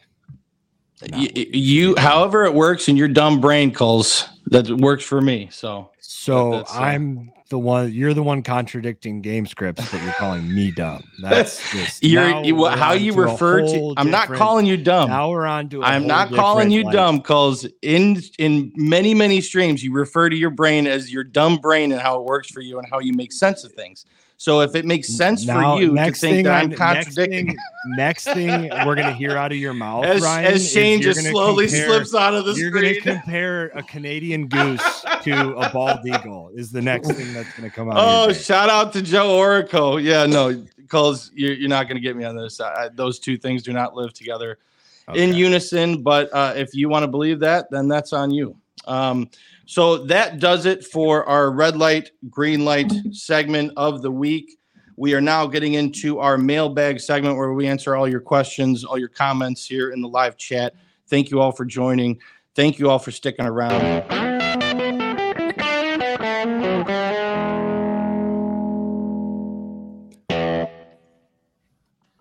All right, AS. First question: Make any moves? He's three and three, an eighth out of a twelve-team league. He has Geno, Cooper Kupp, Amari, Flowers, Swift, Kamara, Freiermuth, and Christian Watson in his flex. On his bench, he's got Pollard, Hopkins, Godwin, Najee, Stroud, Dowdle. Are you guys making any moves here? No. Drop, drop Anthony Richardson. Your team's, yeah. I think his team's yeah. really good. So yeah, unless it's yeah. a keeper league, yeah, you don't need to hold on to him. Yeah, yeah, yeah. I'm on that, board with that. That team's good. I would stay put. You're going to win this week. You have Geno Kupp. I mean, even Amari. I don't see any of those. I don't have a problem with any of those players um, this week. You have Christian Watson. Truck thinks that game's going over, so he'll probably have a good game. Uh, Kamara's Kamara and Swift, honestly, are like two of probably the best running backs per like their where you where their draft position was. Yeah, um, I, I, think they're both what top seven running backs, maybe top five rest of season. Um, yeah, and you know, got them in the what seventh roundish. I don't know, yeah, somewhere around there for sure, maybe. Yeah, so uh, I love that. What do you guys think about quarterback? Is Geno and Stroud consistent enough? I mean, because he's got Pollard as well. Well, Stroud's on a bye this week, so Geno's his only option. That team's super balanced. I like it a lot. I would stay put. Mm-hmm. Yeah, absolutely. Uh, all right, thanks for your question, Alex Payne. Next question: I just traded CMC and Zach Moss for Ekeler and Puka. Did I win? He has JT and Henry already in a 12 man PPR and was in need of a wide receiver. CM Moss. Ekeler and Puka. Yeah, I like it. No, I like it. JT. Yeah. I think I think Puka has year long standing value. Um, CMC maybe misses one to two weeks, but who knows what the rest of the year looks like for him him and Ekeler are similar in that regards. But like this week, you're going to get a big bump up in Ekeler playing over CMC, um, especially if yeah, if your wide receiver room is is is weak. Uh, yeah, like you upgraded. Yeah, yeah I, I, like that too. Eckler uh, is definitely going to bounce back. I think after coming back from this injury, uh, it's just hard giving up CMC, but Moss is trending downward. So uh, I think you did. I think you did good there. Um, I think you won that trade. Um, all right, next question. Hunter Johnson, uh, thank you. Go ahead, Kulz. Yeah, the only thing I was going to add, I mean, Ekeler had a slow start to last game. Cowboys defense is good. Uh, the only thing that I would add there is like, which I don't really know the answer to, is Christian McCaffrey. Preseason, the reason I was very high on Eli Mitchell was because I didn't think McCaffrey would be used as much as he has been. Now, maybe because of this injury, does it go to that where McCaffrey is used, but then when they get in a lead, they kind of use that secondary running piece more? I, I don't know. I would be interested to see how that develops now that, you know, McCaffrey did get a little dinged up, which I feel like is inevitable for the amount of workload he was getting. But yeah, that's just the only thing I would make note of with that. Okay. Uh, Hunter Johnson, thank you for your question. I got sent Davante Adams, Travis Etienne, Jordan Addison for Stefon Diggs and Barkley. Do I accept it? Kulz, what do you think here? Davante Adams, Travis Etienne, and Jordan Addison for Diggs and Barkley. God, I that I I need more I, I need more, more, more context. Yeah, I, I, as a caveat, we would like to mention everybody answering uh, asking questions. Please give us as much context as possible to help us uh, give you the correct answer or to guide you in the right direction. Um, but right off the bat, I mean, context I, matters too much for me in this one. I, I think how many, how deep your team is, how many players you can start, uh, PPR you know. I'm I'm gonna say uh, I I get what you're saying, Kulz, and you're absolutely correct. But just on a black and white sense of it, um, I would accept that trade. I think Travis Etienne is a really good running back. He's arguably top five the rest of the season. Barkley um, is a great running back, but that offense has been terrible lately. And Jordan Addison is on an uptick uh, because of the Justin Jefferson being out and Davante Adams as well. So I right off the bat, without any other context, I'd probably take. Wait, trade, De- Davante Adams as well. What does that mean? Because I would disagree in that. I think he's trending down this season. Uh, definitely trending down, but he's still a target monster in that offense. Like he's still a beast, and I would I would take Davante Adams and Jordan Addison with Travis Etienne uh, for Diggs and Barkley. I don't know, Shane. What do you think? I would take it be, because if if Adams' shoulder is right, which I've got to think it it's fine, it's not too big of a concern. I think the targets and receptions are going to be similar with him and Diggs. Diggs is going to put up more yards, maybe a little bit more touchdowns. But I actually think Travis Etienne for the rest of season is an upgrade over Barkley. For and sure. I think there's enough upside with Addison to help make up for that. Yeah. Yes. So I, I, I am worried about Davante. Let's say like ETN stock up, Diggs stock probably a little bit down. I think that's the same for Diggs and Davante flipped. Like I think Diggs is not the same as Davante because I don't think the Raiders are very good. I don't think so. Like we've been talking about this this Raiders team and McDaniels being a bad coach and them what are they? Are they 3 and 3 right now?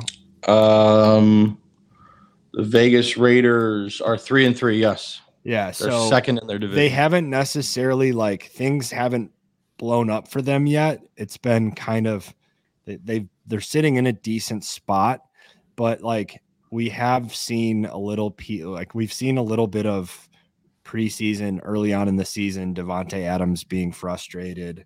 Um, they seem to have bounced back a little bit, but now you have Jimmy G injured. Uh, things just aren't for me with the Raiders. Like, I just, I, I have, I still have the feeling that there things are going to kind of blow up a little bit there, um, and that's why I'm like Davante Allen's Davante Adams' talent is incredible, and you've been seeing Jakobi Meyers pr- be producing. So like you th- want to think that Davante is going to punch back and be, you know, uh, be back on that wide receiver one uh, pendulum swing back up. But for four targets two weeks ago, five targets last week. I know he's dinged up, but like it's just not looking for me. It's, it's there's a lot of it's just not looking great for me how I feel about him and the Raiders right now. So I, I don't know. That's why I say context matters. I want to see like depth. I want to see a need for depth. Wait, no, he's getting. Yeah, so I want to see a need for depth, and I want to see you know maybe a flex or two. I, I I need to see more there for me to be sold on that trade. Okay, uh, moving on. Uh, Aaron, thanks for joining. Yo, what's going on, Chris? Chris Genova itching on this offer received, guys. What do you guys think?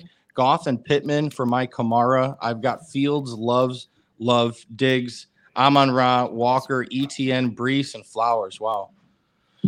Goff and Pittman for Kamara. Love. I mean, Fields. Goff would be an upgrade at quarterback. He's got Diggs, Amon Ra, and then Pittman. He's got He's Walker, got Walker, ETN and, and Breece. Yeah, do it. You got yeah. three solid running backs. Yeah, absolutely. Yeah, Pittman's uh, even last week uh, in a bad game, they, he still performed well. So yeah, I, I like that. Uh, he also has Aiyuk, might be uh, might yeah. be a good look too. Yeah, yeah. Uh, you skipped this one. Yeah, yeah, yeah. All right. Kulz, remove yourself. Remove yourself, Kulz. Uh, I was trying to do it, but I couldn't. Uh, sorry about that, everybody out there, if uh, that bothered your ears. But Kulz deals with uh, uh, technical difficulties from time to time, so uh, he'll be back and he'll join us again. Um, but thank you for your question, Chris. Keep them coming. Alex Flores, which side wins, Bijan and Flowers or Jacobs and T.J. Hockenson PPR? Shane, what do you think? Bijan and Flowers or Jacobs and Hockenson PPR? I would take Bijan and Flowers, um, assuming you know you're okay at tight end. I just think uh, Bijan rest of the season compared to Jacobs, there's a much more upside, and I think Flowers is going to be an every week start from here on out. Yeah, I, I think so too. It's this kind of bothers me a little bit with this because Jacobs is. You, we talked about it today. His receiving upside is there. Like he's very active in this offense. They could lean on the run more now with uh, Brian Hoyer, Aidan O'Connell, and TJ Hockenson. I know we didn't see it last week in the first game without Justin Jefferson, but without JJ, Hockenson should be very active in this. Uh, Kulz is back. Um, uh, he should be very active in this uh, uh, in this offense. So, uh, Kulz real quick: uh, Bijan and Flowers or Jacobs and Hockenson. Which side do you lean PPR? Um, which side wins? I would love to say Bijan and Flowers, um, and I probably still lean that route, but it depends what tight end the Bijan Flowers has. Like Hockenson is a level above a lot of people. It to, to me it, it, it depends on what tight end is over there on the Bijan side. I don't love Jacobs. I, I just don't. So I don't yeah. love the Raiders as I just talked about. Yep. Uh, all right, so uh, yeah, it looks like uh, we're, we're, we're leaning Bijan and Flowers. Although I, I, can understand the Jacobs and Hockenson context matters. Let's uh, well, J- sure we because of the because of Hockenson is like his floor is above that whole other tiers, especially without JJ really, too. You know, yeah, so that matters a lot. Okay. Uh, next question, Connor. Thank you for your question. I'm not even going to try to pronounce your last name. Ver. I'll try it. Virgie. Virgie. Uh, he had. He Virgie. has Everett. Uh, needs to pick up a tight end, half point PPR, and Njoku, Logan Thomas, or Jonnu Smith. Shane, go ahead. What do you got for Logan Thomas, Njoku, or Jonnu? I'm going Jonnu. I mean, as much as it pains me to say that that freaking Falcons are starting two tight ends, like he's getting the same amount of snaps as Kyle Pitts, and he's been a top ten tight end over the or last Noxie or not or Knox he includes. Just throwing not that Knox. in there. No, not Knox. Kincaid's back. It's Jonnu yeah. for me. Um, Kulz, what about you?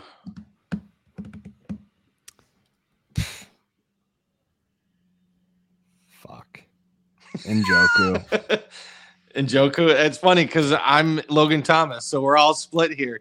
I would like Logan Thomas, man. We've seen him uh, overperform as of late, but yes, um, the Commanders spread the ball around, and yes, the Commanders yeah. don't have that good of a defense or offense. But yeah, I think I'd rather have Logan Thomas for the upside. Yeah, I just I like consistency at tight end. Um, and Logan Thomas is not going to be that because of how they spread it around. I mean, like he had a what nine catches two weeks ago, and then one maybe last yeah. game, one for like seven yards.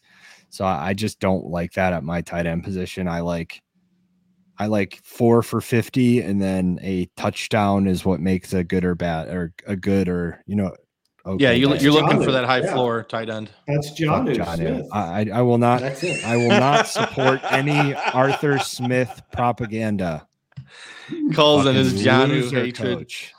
Yeah. No, it's it's Smith. I think he's a dog shit coach. Yes. Uh, okay. Uh, moving on. B Cork. Thanks for joining. we missed you, buddy. B. We haven't seen you on a couple uh, streams lately. So, uh, oh, what happened? Oh, hey, hey, hey. Um, would you trade Jerome Ford and Rhamondre Stevenson? Stevenson has some favorable matchups coming up, and Ford saw 38 snaps to Hunt's 28. Am I overthinking this? So he's just considering moving on from Ford and Stevenson. How do you guys? What do you guys think here? Boy, that's a tough one for me. Um, I'd be willing to move on from Stevenson, even with his favorable matchups. I really don't want any Patriots. And Jerome Ford, I'm not moving on from him just yet, unless there's a good offer that comes across the table. But I'm not going to be actively shopping him around. I know Hunt saw more snaps, um, but I just, uh, I, I don't know. Or I mean, Hunt didn't see more snaps. His up, his his usage is increasing. I just I I'm, I'm not there yet. Moving on from Ford, I still think he has a large role in this offense. Yeah, I'd like to say first off that B Cork is starting to rise, getting close to Jakobi Meyers on the truck's best friend rankings. but also, I probably I, I lean Ford over Stevenson because I like to just fade entire teams, and that's what the Patriots are to me. Yeah, uh, full fade on the Patriots act like they don't exist. And then uh, Ford, he's going to still have a role all season. He looked great late in that game. I mean, from from the fact alone, late in the game, Ford is the guy they pointed to, and he won them that game. So, you know, that says it all for me. Yeah, Shane, you on you on board? Yeah, I, I was just looking up, and yeah, Stevenson's uh, touches have been pretty bad, eight and ten over the last two weeks.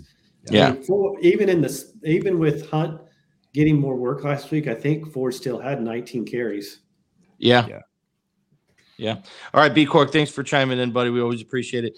Danny Cousins, thank you for your question. Pick two running backs from Mattison, James Cook, Jonathan Taylor, PPR for this week. Uh, what do you guys think? Um, if Daniel Jones and Kirk Cousins had a baby, this is what we would get. Danny I, Cousins. I, I go Cook in Mattison. Cook in Mattison. Yeah, uh, I'm on board with you there as well because it's Cook and Mattison, as painful as it is. And you should change your name to Captain Dollars. Danny Cousins, Captain Dollars. Uh, Shane, are you on board? Uh, Mattison and Cook. Yeah, Cook was the for sure. And then it's yeah, I guess you go Mattison over Taylor. Okay, all right. Uh, Danny, thanks for your question. Uh, how about another Dan? It is Dirty Dan. Ooh. Thank you for your question. Would you trade Aiyuk and Evans for Jacobs and James Cook? It depends if you have a desperate need for running back and you have wide receiver depth. It sounds. I mean, if he's if he's willing to do this trade, it sounds like that is the case. I mean, right? Why would you trade two wide receivers for two running backs if you don't have the deficit yeah. at that position? If that is your need, then yes. That being said, I think the talent on the Aiyuk and Evans side is probably more than the Jacobs Cook side. I'd be a little worried if I was a James Cook owner right now, and I'm not a Raiders guy, but Aiyuk is a wide receiver one on one of the best teams in the NFC, and yeah. Evans is a thousand yard receiver every single year, um, and is going to be chasing that here late in the season. So, um, that being said, if you have a need for running backs and your team gets better, you shouldn't always focus on winning the trade, but how does this make my team better? End of story. Next question. You know? Gotcha. Um, uh, yeah. I, I mean, Shane, are you where, where are you at with this? Yeah, I'm the same way. I just need to see what the other roster is like, but yeah. Yeah, definitely. It makes your team matters. better, you know. yeah. Um, uh, B Cork chiming in with uh, the previous question. He he's clarifying. He's looking to grab Stevenson for Jerome Ford, and I would not I'm do out. that. Yeah. Yeah. Okay. Um, all right, next question. Rob Cali. Rob from Cali, half PPR, 10 man league, plenty of options in the waiver. Uh, did you say anything else with that, or you just chimed in? I love that, Rob. Keep smoking the reefer, bro. Yeah, Rob from Cali. Uh, I don't see anything else in the comment section to clarify what you're talking here, but um, yeah, lays it down, Robbie Cali. Fernando Meza, thank you for your question. Geno, Geno Smith. Smith Howell Easy. or Carr to start week seven? Geno. I am uh, on board there as well. Connor, thank you for your question. What wide receivers ahead of the trade deadline are you targeting as buy low, either going somewhere that benefits my or next man up? Jeudy, Mims, D Hop, Burks, eight man dynasty PPR, half point PPR. Mims. Yeah, Mims, eight man dynasty, half point PPR. Uh, either what is this question? He's asking. so he's he's wanting to. He wants to like get ahead of. Kulz. I had the same thought. I'm like, wait, I got to reread this. Uh, only of these guys that he posted. Uh, these guys uh, posted, yeah. So, like, yeah, he's thinking Mims. if Jeudy gets yeah. traded, no, I, then Mims. Do I pick up Mims ahead of the trade deadline? Or are there conversations that Hopkins going to get traded? Is that something we're talking about? I, I, haven't heard that, but he may be just referring to maybe trying to grab get Brooks uh Burks, Burks. while he's uh out and been hurt. Um yeah. so two thoughts pop into my head. First of all, I think Jeudy genuinely is going to get traded, so I'm all over that Mims pickup. That's something I've been pretty vocal about. Second one is could you imagine trading AJ Brown for Treylon Burks and Malik Willis? um, I think he's clarifying here. He's saying, "What wide receiver would you target ahead of the deadline? Anyone out there?" So he's Rashee not just Rice. Yeah, I think he's just using that as an example uh, with Jeudy Mims, D Hop Burks, um, Rashee so, Rice. Yeah, who are you buying low? Yeah. Um, I don't know. Let's start throwing guys out there. Uh, uh, Jaylen Waddle, I, I, mentioned earlier. If you can get him as a buy low, he hasn't. Uh, he's been underperforming from where people drafted him, and you may be able to get him uh, I, yeah, he's probably going to have a decent price tag, but I think he uh, shows improvement throughout the season. Shane, you got any any buy low wide receivers out second. there? Uh, see, I'm trying to think here. Um, probably not going to get Flowers after his game last week. Uh, um, yeah, one of those Denver guys, probably Mims. Um, I don't mind. You could probably get him real cheap. I, you know, one of those Vikings receivers, Osborne or Addison, I think volume's going to be there. Tee Higgins, Tee Higgins. Yeah, there coming you go. By coming off an injury, by this week, I would think he's back to 100% after the buy. Yeah, yeah, I can get behind that. That makes a lot of sense. Um, um Kulz, did you have any? Go Nico ahead. Collins is a good buy low right now. Yes. Um, Brandon Aiyuk is what what what would you say about DJ Moore right now? this like uh, yeah I, yeah if, if if here's here's what I would say about DJ Moore the people that the whoever has him is probably worried about these next couple weeks. But if you can, if you have the ability to just stash him on your bench and see how he progresses with um, Teabag as quarterback for the Bears, um, yeah. then then maybe then maybe yeah, hold on to him because when Justin does come back, I think DJ Moore kind of goes right back to the role that he was had before the injury. So yeah, if you can afford to stash him, then yeah, I would buy low. One if, more, if you Devonta can, Smith. Yes. That's a great one, Shane. Devonta Smith is definitely a buy low candidate. Um, he has been underperforming as well, and uh, he should be. Um, Uh, another interesting, uh, interesting buy lowish, high upside is Hollywood Brown. Like if you really need to make a move and you can get Hollywood thinking that the Cardinals are going to trade him before the deadline and he could go to a contender. Um, yeah. Hollywood's an interesting, like, try to buy low on his current value and then his future value if he gets traded, the ceiling is so much higher. Uh, so yeah. if you're sitting two and four and you need to make a move like that, then that would be interesting. Or if you can just get him cheap, uh, Hollywood might be on that list. I like Amari Cooper. I know Shane doesn't, but um, you know, with PJ Walker, uh, he still had a hundred yard game. He 108, 116, and a 90 in three out of his five games. I don't know. I like Cooper. Um, I'd yeah, like I do too. The Browns, who just got a win with PJ Walker against the best team in the NFL. I like them to make a surge late here in the season, and hopefully Deshaun comes back healthy this week, and they start to, you know, show what Deshaun could look like if healthy and performing well.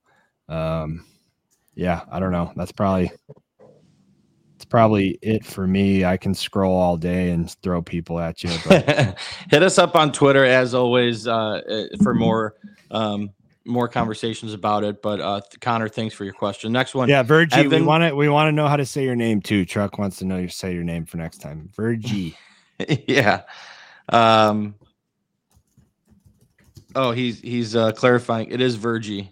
By the way, nailed it, Virgie. Let's yeah. go. Yeah. All right, Evan, Evan, Evan Gittleman. Subscribe. Thank you for your question. Uh, got offered Hockenson and Zach Moss for LaPorta. Do I accept full PPR? Uh, I, I, yeah, yeah, yeah, yeah. You accept that. Yeah, I mean, even though Moss is trending. Better. Yeah, but Hockenson's better than LaPorta rest of the year, right? Yeah. Yeah. Yes. yeah, I would do that. So someone's uh uh, willing to make that and trade. then try to flip Moss for anything. You yes. Uh, also, who should I start in my flex? Jaylen Warren, Kareem Hunt, or Jameson Williams, half point PPR? Green light, Warren. Green light, Lauren. Yeah, Jaylen Warren, man. Jaylen Warren is the play here. Uh, I agree with you. That's uh, that's the flex. Shane, you in agreement? I, I saw you I clapping over there. Okay. Casey um, Martin. Kate, yes, Casey. Listener. Thank you. Um, I have Herbert and Howell at quarterback. Would you give up Howell yes. for LaPorta? Only I only have Kincaid at tight end. Pickett is best quarterback on the waiver wire. Hundred percent. You have Justin Herbert. Oh, it's a two quarterback league, right? Uh, doesn't clarify. It has to be, I would imagine, right? Um, I think this is a two quarterback league, so this makes it interesting. Well, if it's a two quarterback league, you're not going to trade a quarterback for a tight end. I need to know if this is a two quarterback league. I, I have to. Yeah. I would have to. Casey, let us know. Yeah. Uh, all right. How about the next question? Lex plant some trees. uh, should I drop Jaylen Warren, Elijah Mitchell, Sam Howell, or Deshaun Watson to pick up Kyler Murray? 21 day window opened up. Watson and Howell are my only quarterbacks. 10 team, one quarterback league. Thank you for clarifying, Lex. Um, so who do you guys think? Should I drop Jaylen Warren, no. Elijah Mitchell, Sam Howell, or Deshaun Watson? None of them. Maybe maybe Elijah Mitchell if you really are bullish on Kyler Murray. Um, in order for him to come back this season, get game ready, and be a threat in fantasy means that he needs to produce rushing, which I just don't see for this year coming off an injury. And yeah, it already being week seven.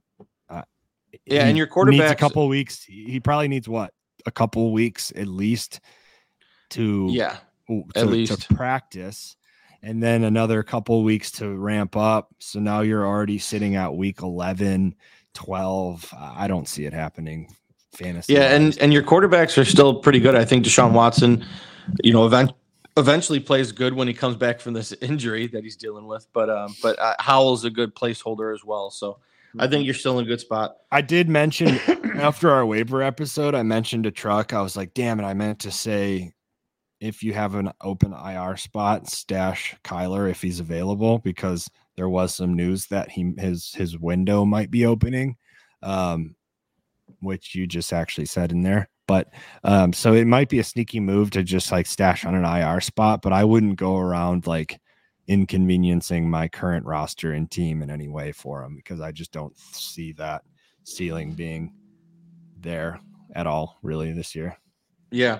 Um, uh, Evan Evan Gittleman wanted to chime in with uh, that comment he posted about the Jaylen Warren, Kareem Hunt, Jameson Williams.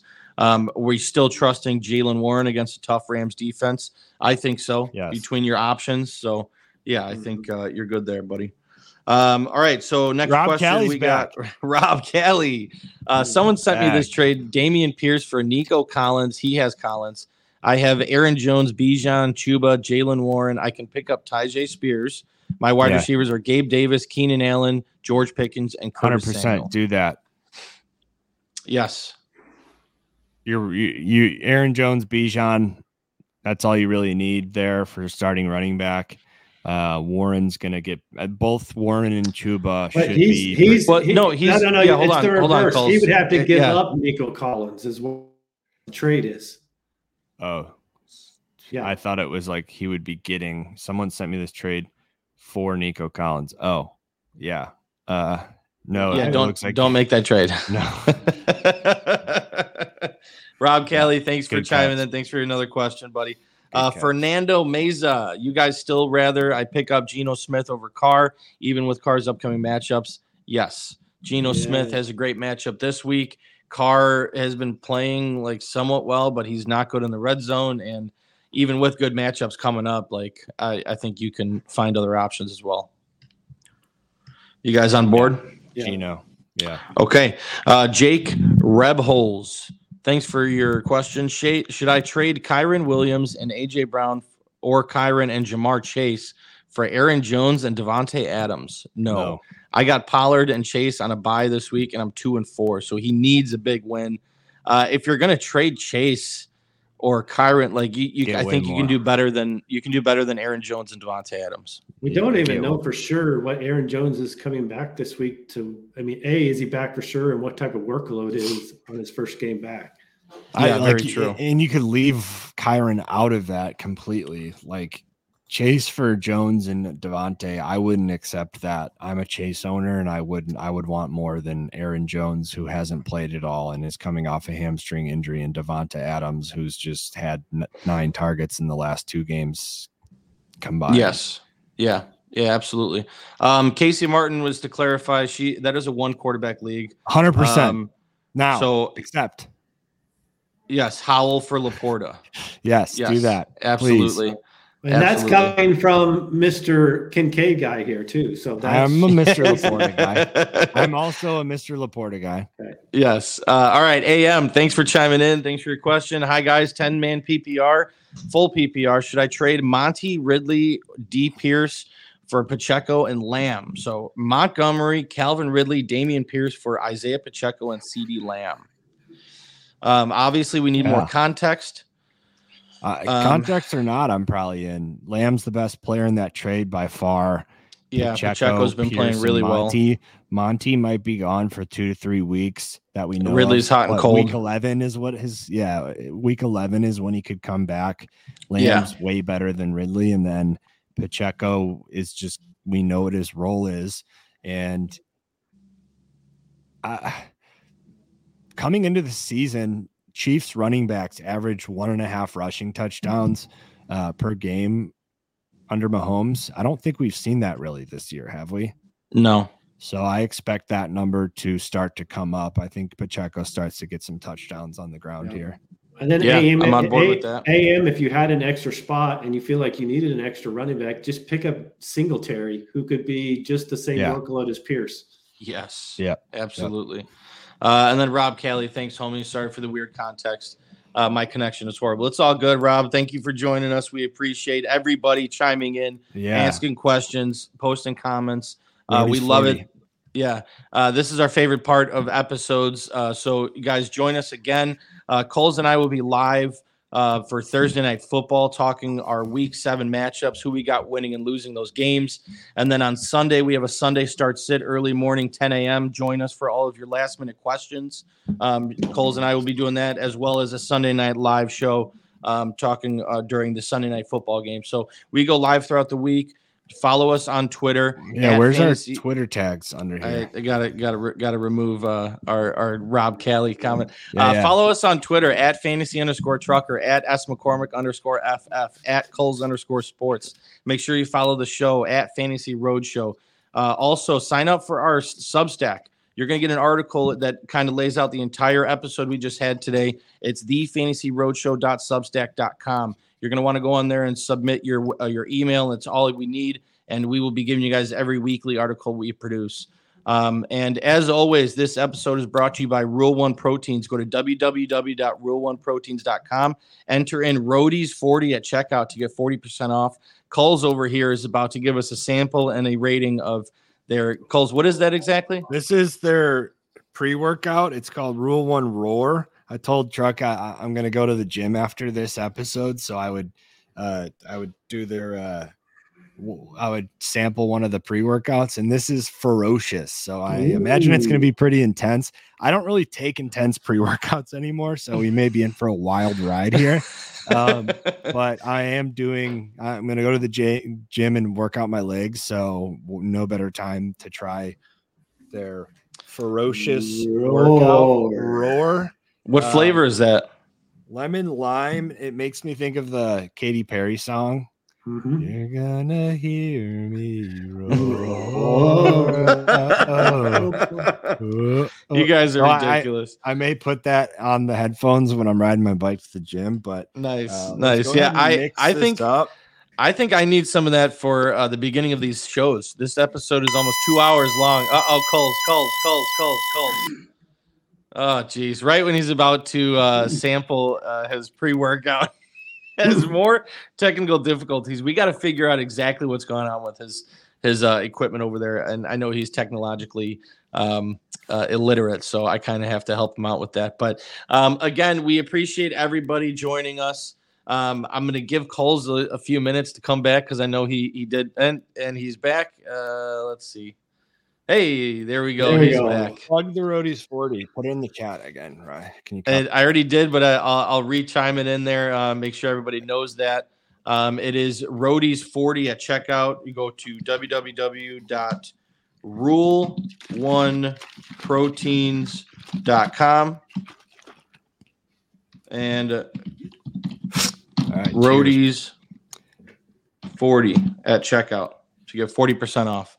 Uh, go check out the website, man. They got everything. They got multivitamins, pre-workout protein shakes. Uh, they got a pantry. They got literally anything that you guys need if you're looking to get back in the gym or if you're looking to step up your supplement game. Um, definitely go check them out. They got some good stuff over there, and you get forty percent off. So, uh, Cole, it, how's that flavor? It's great. It's just a very light tasting uh, lemon lime. I have a feeling it's going to get me uh, going here pretty soon. So, um, but very light lemon lime. It's not like some of these pre workouts I've tasted in the past will be very like tangy, and this yeah. is just a very smooth, light lemon lime flavor. I, will let you. I'll, I'll, let you know here uh, next time, maybe Thursday night football, uh, or I'll tweet something about how uh, how this ferociousness uh, hits me. But um, yeah, anyways, if Jaylen Warren has a green light outstanding performance this week, Shane-O-Mac and I next green light, red light, green light will sing Katy Perry roar for everyone. All right. Well, let's hope that happens. Uh, I got to get out of here. Uh, room service is going to be kicking me out soon. I got to check out of this hotel. So thank boys. you all for joining. Uh, we appreciate you, Shane. Thank you very much. Kulz, appreciate hey, it as always. Truck. Yeah you're driving to Milwaukee today, make sure you buckle up. Oh, yeah.